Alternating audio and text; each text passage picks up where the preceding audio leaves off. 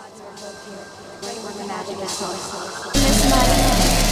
we call upon the ancient power, the power of three.